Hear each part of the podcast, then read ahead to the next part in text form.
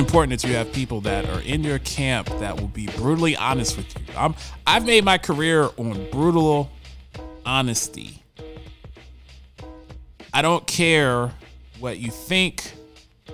I don't care about your feelings. I know I've talked on this show about needing to develop emotional intelligence as I got into being a healthcare executive. But Dennis Schroeder, and everybody's talked about this last week, and he's getting roasted. If you if you if you Google Dennis Schroeder and quote fumble the bag, he fumbled the bag. So remember, remember if you're a football fan, we're not on in Cleveland yet. We're gonna be on in Cleveland eventually. Cleveland, Cleveland's on the map. They're on the map. But if you remember Ernest Byner fumbling the ball against the Denver Broncos, where he was going in for what would have been a game-winning touchdown, fumbles the ball on the two two-yard line and one-yard line. Browns lose. Browns continue to be Sans Super Bowl championship. I know that Browns fans in Cleveland, they're still talking about Jim Brown and the titles that they won in 1956, but nobody cares. That was a lifetime ago. That was before there was color TV. I don't know. I don't even know what the jerseys look like for the Browns because everything was in black and white. But Dennis Schroeder, who's getting roasted for turning down a $85 million deal with the Los Angeles Lakers, ultimately signed for 5.9 million with the Celtics. And the way that I see it, it's not about him not getting the money because money's not everything. From what I researched, he didn't really like LA. He didn't like playing in LA, he wasn't happy there. He was at Oklahoma City before, so LA is an upgrade from o- Oklahoma City, who really shouldn't even have a team. That team should be the Seattle Supersonics or Seattle Sonics. Even if they were playing down at the, the Tacoma Dome, like I, I like to talk about, and going to the Emerald Casino across the street from the Tacoma Dome in Tacoma, in the old Shawn Kemp, Detlef Schrempf, Seattle Sonics, but they they shouldn't be in Oklahoma City. So I get it. if you're in Oklahoma City, you don't want to stay there. You want to go to a better market. So you're in LA, you're playing with LeBron. LeBron's not easy to play with. Even though LeBron is the generational best player that we've seen in this particular generation, as was Magic, as was Michael Jordan. LeBron is that guy. I'm not saying that he's as good as Jordan, but I'm I'm kind of move away from comparing LeBron to Jordan to Oscar Robertson to George Mikan. That's almost an impossible comparison to make with these eras. But LeBron's not easy to play with. If you play with LeBron, LeBron's ball dominant. LeBron gets in these ruts where he takes really bad shots. Great player. But really the best type of person to run with LeBron is a spot up shooter. I think that I think that Carmelo Anthony, although he's old AF, he's going to thrive playing with LeBron because at this point, Carmelo Anthony's not the the ball dominant player that he once was. And he's just going to spot up and shoot, and LeBron will find you. If you can knock down shots, LeBron will find you. He found Matthew Dellavedova or Dellavedova, whatever his name is. But if you're a point guard, LeBron wants to play point most of the game. Then he wants to play small forward at the end. And then if there's a mismatch, he has to play power forward. It's hard to be a point guard if you want to be a scoring point guard, which Schroeder was, which, which Dennis Schroeder at OKC was averaging 19, almost 20 points a game. While rocking the Kwame haircut, the high top with the dyed Kwame Big Daddy Kane Steezo look. Rest in peace to Steezo. The 1987 haircut deluxe special. But he didn't play with LeBron well. He didn't have a good season. The Lakers didn't play that well in the playoffs. They had injuries. He looked bad. Dennis Schroeder's not a great shooter. So you come into where you're a free agent. You've worked hard to become a free agent. He's 27 years old. And the LA Lakers, who are the preeminent franchise, not just in the NBA, but one of the preeminent franchises in all of global sports, offer you an $85 million contract. Now, if somebody offers Lance J $85 million, unless you're asking Lance J to hit the casting couch, which I won't explain on terrestrial radio, but if you're if you're an adult, Google casting couch. Unless I have to hit the casting couch, I'm taking the $85 million. I know a lot of people that would probably take the $85 million, even if they had to hit the casting couch. I'm really good on radio. Like I'm nice, I'm nice on the sticks. I'm I'm elite at this craft. I'm great at what I do. I'm one of the best in the country. I'm probably worth a million dollars. That's a reasonable ask. If you want if you want to hire me to come and do radio and do 2 hours a day of radio, I probably ask for a million to 2 million so I can divest in some of my consulting work to do that. I'm not worth 20 million though. I'm not Howard Stern. In the words in the illustrious words of Drake, I know myself. And Dennis Schroeder should have known himself. Because if you're him and you see Lonzo Ball get an $85 million deal, you and Lonzo Ball are, are probably slotted around the same area. You're not better than Lonzo Ball. You're not elite. You're not Russ Westbrook, not Bradley Beal. I think of the smaller smaller guards who are you're not Rondo in his prime. You're not Dwyane Wade in his prime. You're not one of those guys. You're not James Harden. You're not that guy. So wherever Lonzo Ball is, and, and shout out to Lonzo Ball, and shout out to LeVar Ball. Everybody gets gets gets. It looks like he's going to end up with three sons in the league. Gelo's hooping in the summer league. If you watch the summer league, Gelo's balling out for the Hornets. He looks good. He looks like an NBA player. He's a little short to play a small forward, but he's a scoring machine. He's actually the best scorer of the three, but he's not as tall and he's a little chubby, or was a little chubby, but he's a scorer.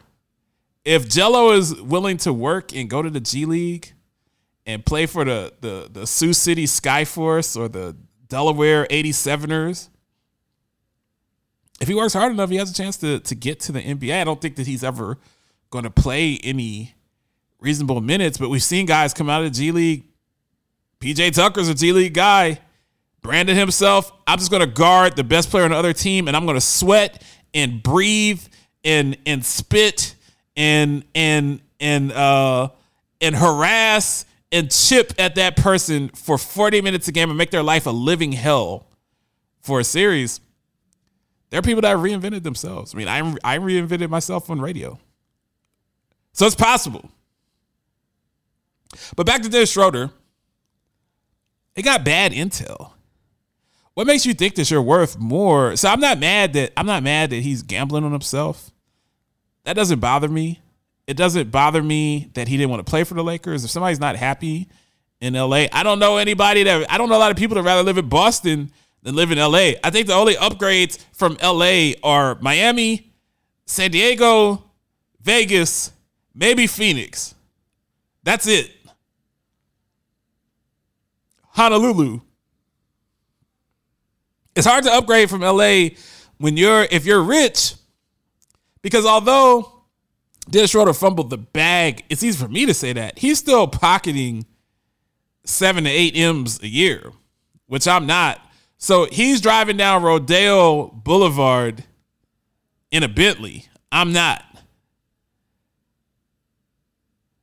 So I don't know if it's better to be in Boston where it's 19 degrees for a third of the year and people are angry you got to deal with WEEI. You got to deal with the media. You got to deal with with Sully calling in and saying, ah. Dennis Schroeder's garbage. He's garbage. He has no jumper. He's no jumper. He's garbage. I don't know if I'd rather deal with that than than, than be in LA on Rodeo Drive with the with the pretty girls and the Bentley and the Louis store and the Gucci store and all of that stuff. But I have a problem with someone gambling on themselves. I just think that he got really bad intel. Somebody got in his ear and told him that $85 million wasn't enough for his services. And the truth of the matter is, once you lose the money, it's gone. Dennis Schroeder, technically, he come next year and he could average 22, 23 points a game. But the way that that Boston team is constructed, he's not going to get enough shots to do that. That's a guard heavy team, and you got Tatum. He's never going to have $85 million presented in front of him at any time the rest of his life, most, most likely. He is most likely peaked in his earnings potential. And hey, if you if money is not everything, so if that's not what you're about, but I, I just don't know who his agent is, who his mama is, who his wife, girlfriend, mistress, jump off, baby mama, whatever he has going on. I don't know if the people that are around him gave him the best advice because you have to know yourself. Everybody's not elite. Everybody's not an all star. Everybody's not a franchise player. You don't get to make franchise player elite all star money if your name is Dennis Schroeder. If you're Dennis Schroeder, you have to understand that you're actually Dennis Schroeder and approach your craft and your career knowing that you're Dennis Schroeder, Paragon 7 Studios. He's the paragon of sports talk excellence, the Heisenberg of broadcast radio, the Wolf of Wall Street. You are listening to James Lewis III, host of the Lance J Radio Network. What's the problem, pal? You, Moss. You're such a hero. You're so rich. How come you're coming down here and waste your time with such a bunch of bums? You see this watch? You see this watch? Yeah. That watch costs more than your car. I made $970,000 last year. How much you make? You see, pal, that's who I am, and you're nothing. You are listening to the Lance J Radio Network. Rampage, the first lieutenant of the Universal Flipmode Squad. My baby mama, mama Tawana, yo, you so right. I still floss the carrots with the rainbow ice. All your little dudes, y'all be caught up in the hype. For real, dog, you're not no killer. Got my crib built by my man Bob Villa. All right. Seven bedrooms, Chris style in the chiller. Word. I think big, bigger than Godzilla. Bought my own island, chilling in my villa. James Lewis. I like it. I like it. You almost had me like Puff, man. I was Oh, about to. I was about to be uh, doing the ad libs, man. Oh, man. You are listening to the Lance J Radio Network. You don't know me. Probably never will. But I need you to do something for me. Something that could literally Change everything. You'll never get a thank you card. And yet, I need you to do it. And if that weren't enough, I need you to do it as soon as you are able to. If you do this for me, I'll do it for you. And for every single person you love. Deal? This is our shot to leave COVID behind.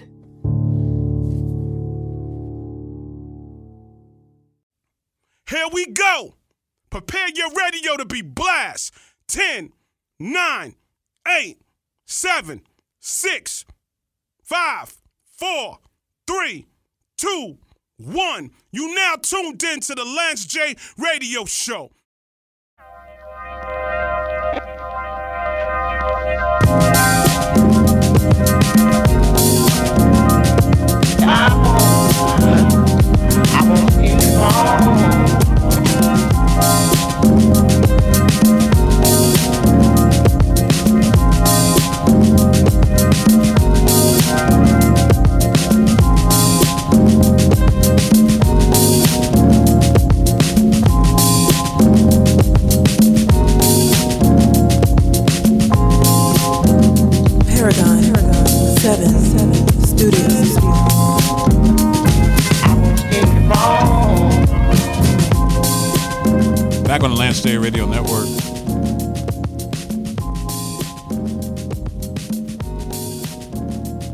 So we finally closed that deal to be on the flagship of Radio 1 WOL in the DC market starting on September the 20th. Yours truly will be offering my nuggets of wisdom and just overall swag, golden voice, and and other and other talents. I'm I'm taking my talents to to to Chocolate City. And I'm very excited about that. One of the things that one of the things that we've built the brand on. So I talk about all the time, you know, it was difficult to pivot from being the the Sunday scrub ESPN or NBC Sports Radio host and taking calls about Kyler Murray and that Kyler Murray was too short to be an effective quarterback in the NFL. Doing the games with, with Ray Black, uh, who was literally Miss Arizona. While watching Sunday Night Football on NBC, it was 109 degrees outside early in the season. And to move this into a platform where we talk about healthcare, we talk about corporate America, we talk about general news, talk about politics, it was not easy to move the platform to to that. It took a lot of work. It took a lot of buy-in from my sponsors. It took a lot of buy-in from the people that are on the team. There are people on the team that didn't. They were like, "Man, we we got to stay with sports. Got stay with hip hop." And I was like, "There's bigger markets than that. I don't want to be pigeonholed. Right now, you can put this show on a hip hop station. You can put it on a sports station. You can put it on a politics station. You put the show anywhere." And I like that. That makes us unique. And that's a segue into what I'm about to talk about. And I can say these things now. I couldn't say them when I worked for Blue Cross or when I worked for, for Highmark or, or when I worked for um, Seattle at Community Health Plan in Washington, other places that I've worked when I was in the Seventh day Adventist healthcare system. I've always built my teams. And if you notice, whenever I have a CEO come in here or a leader, I'm always curious about hey, how did you build your team? How do you lead?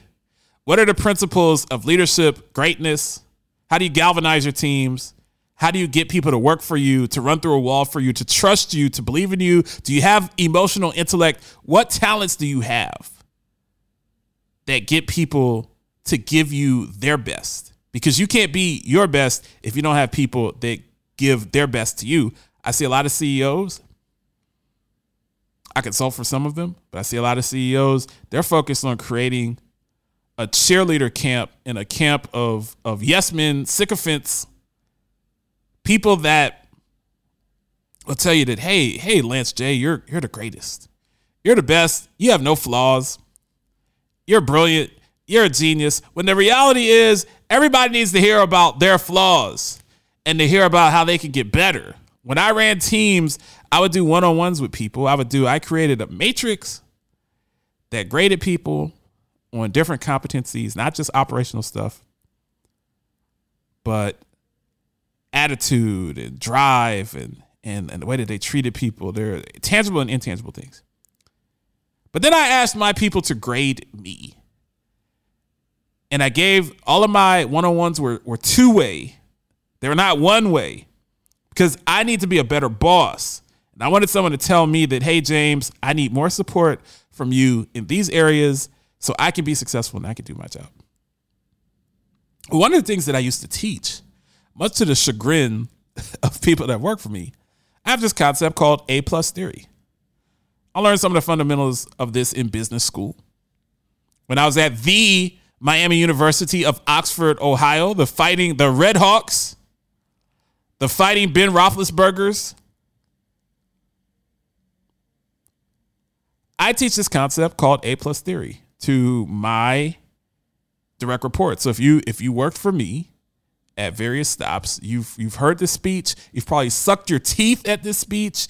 You were probably angry, especially to see some 30, 35, 36 year old black man barking at you about this. But the truth of the matter is, business schools across the country, they teach high levels of mediocrity, meaning that they teach you to be a jack of all trades and a master at none. They give you this perception that, hey, if you're a B to B plus at finance and a B to B plus at leadership and a B at creating presentations, and a B at operations, and a B at communication skills, stuff like that. Hey, you're great. I mean, excuse me, you're good at three or four things. We're going to move you around. I remember every conversation that I've had because you'll learn more about me, especially those that be listening to DC market. One of my rule of thumbs, I don't wait for promotions. I never waited for promotions when I was an executive. I always come in and I say, hey, I'm gonna give you two years. I'm gonna come in. I'm like Mr. Wonderful on Shark Tank. I'm gonna blow your company up financially. I'm gonna create the best financials that you've ever had in these departments. And in the 18 months, I want my bleeping promotion. If you want to promote me and you won't perk me, I'm going to go somewhere else. I've had people, I recently interviewed for a CEO job, kind of against my will, but it was for an altruistic organization that I felt that hey, this is one of the few jobs that would pry me out of my my consulting practice. I had to I had to have some 70 year old man that was non-melanated. think I can say that. Question me about my resume and my and my and my degree.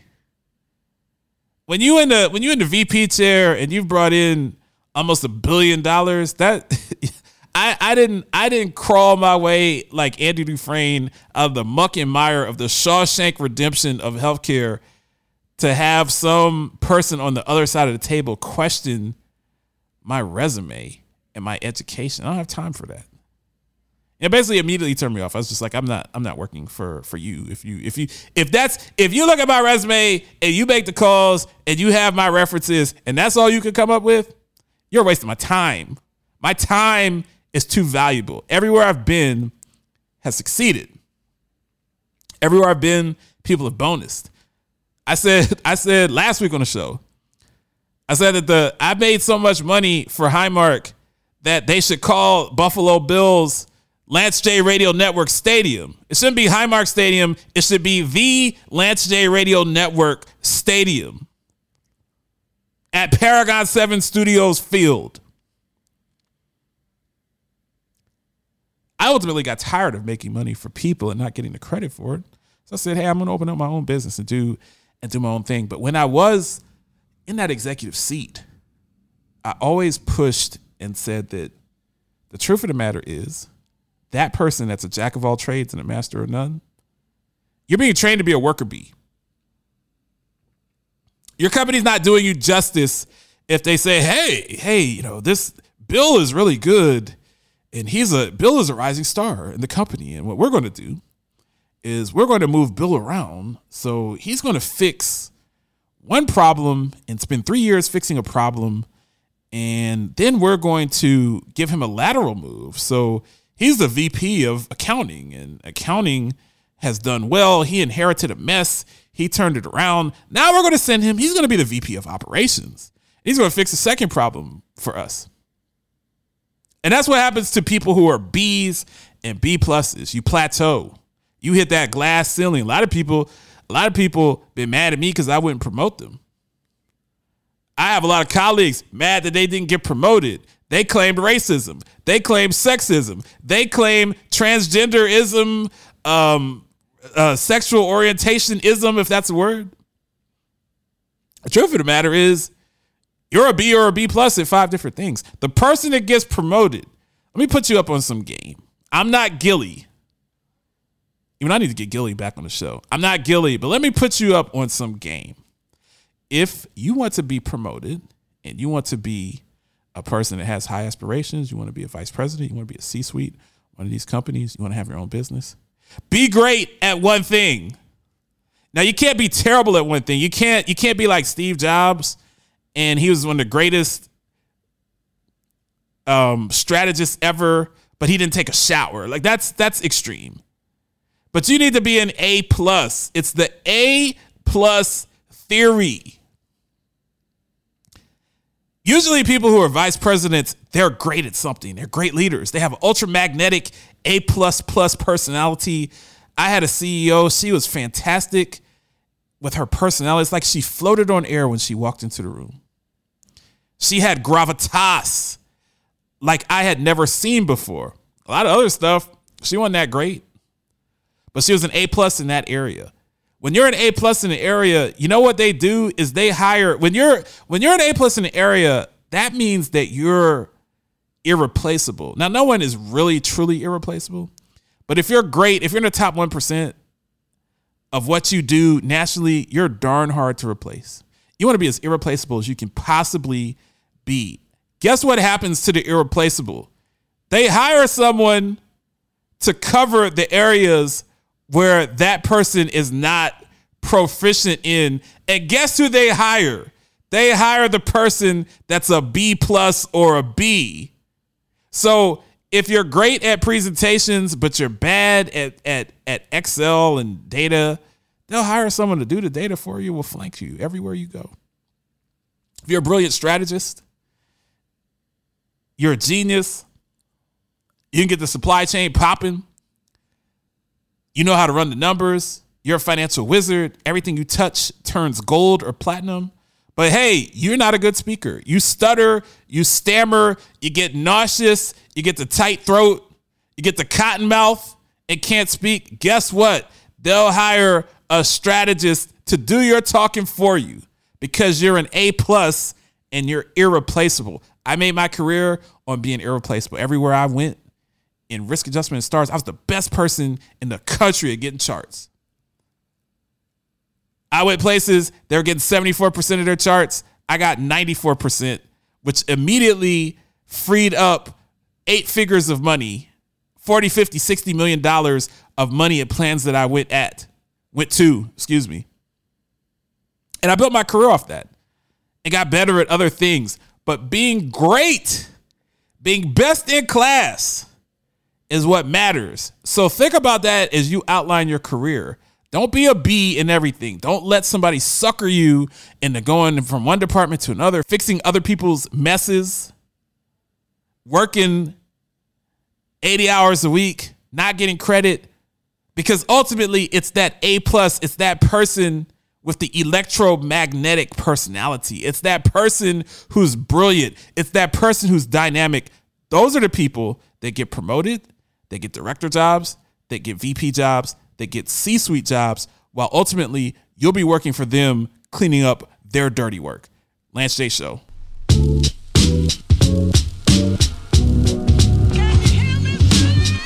Live from the Paragon 7 studios, you are listening to the Lance Radio Network. Paragon, 7 Studios.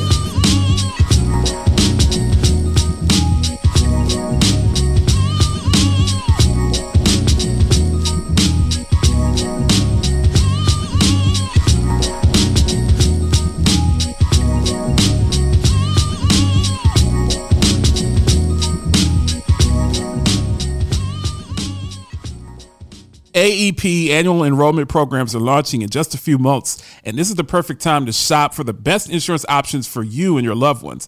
Learn more about individual and group insurance benefits with Engageit Health. Their diverse portfolio includes accident expense, specified disease plans, life insurance, and PPO plans. Engageit Health's licensed benefit advisors are just a phone call away to bring you optimal service in selecting affordable and unique benefit packages that meet your healthcare needs. Call Engageit Health today at 832-219-5829. That's 832-219-5829 and tell them that Lance J sent you.